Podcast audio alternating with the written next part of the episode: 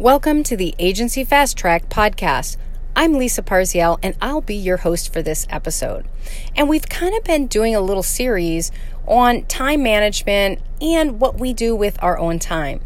And I'd like to talk today about what position you should actually hire first. Meaning, when you think about bringing on someone, I get questioned all the time Lisa, what order should I bring on people? And unfortunately, there's no set answer to that. There's no one person that's going to, you know, be the crux of solving all your problems. Here's the advice I tell folks.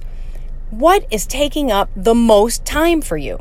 In other words, what one thing? Start thinking about that one thing or, you know, a set of things that takes up the most time for you. That is the position I would hire first. And here's what I mean by that. Let's say you're a web developer and you're out there and you're selling websites, but you can only sell maybe one or two a month and you can't live on that income, so you kind of have to keep your day job. But the reason you can only sell one or two a month is because you're the one actually creating those websites. So maybe you spend 10 hours a week every week building websites. And if you're working a day job, that doesn't leave very much time to have a life and go out and find more business.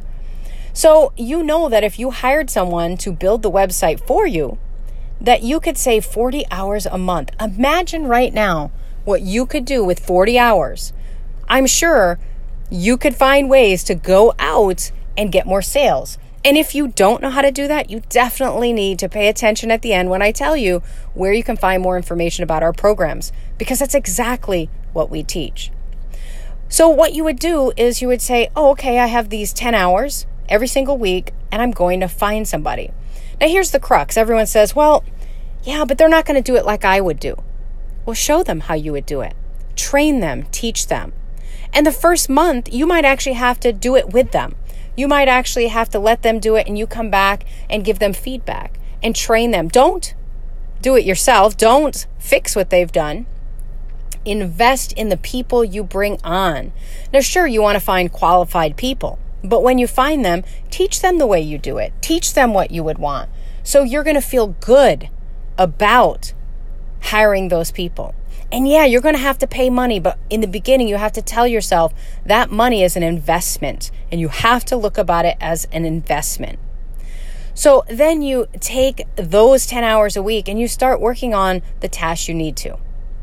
So let's look at another position. Maybe you're an SEO and you spend, again, 10 or 15 hours a week SEOing your client websites. Now, it's very hard to find just an SEO, and most full full bodied SEOs that know how to do everything, they're going to cost you. So, in the beginning, maybe you can't afford that. So, in the beginning, maybe what you do is you take a piece of what you do. Start thinking about what part of this could I outsource? Is there a piece that I could get a VA?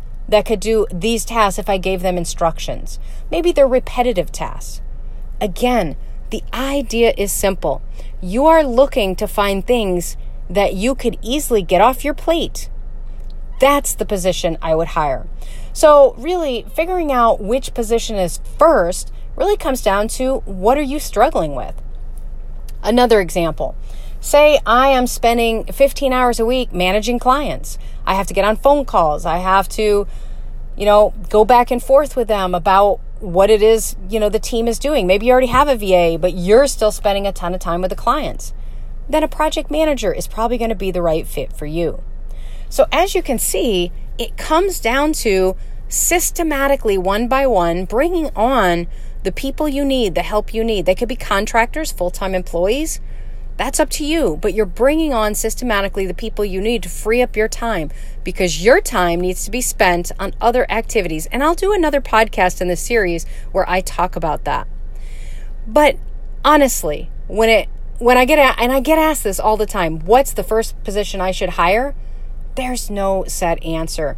I ask you to ask yourself, what's the number one thing that takes up most of my time and can I outsource that? Don't don't ask yourself, can someone do it as good as me? Because you'll never think they can. Can I hire someone to do that? Because you will then train them. It's an investment.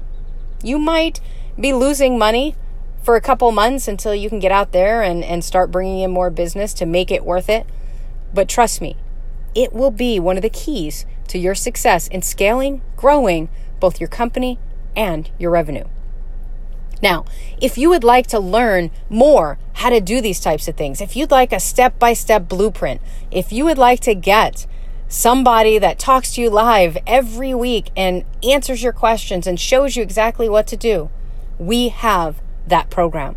So go ahead and go to www.agencyfasttrack.com and you can get that information. Again, that's www.agencyfasttrack.com track.com.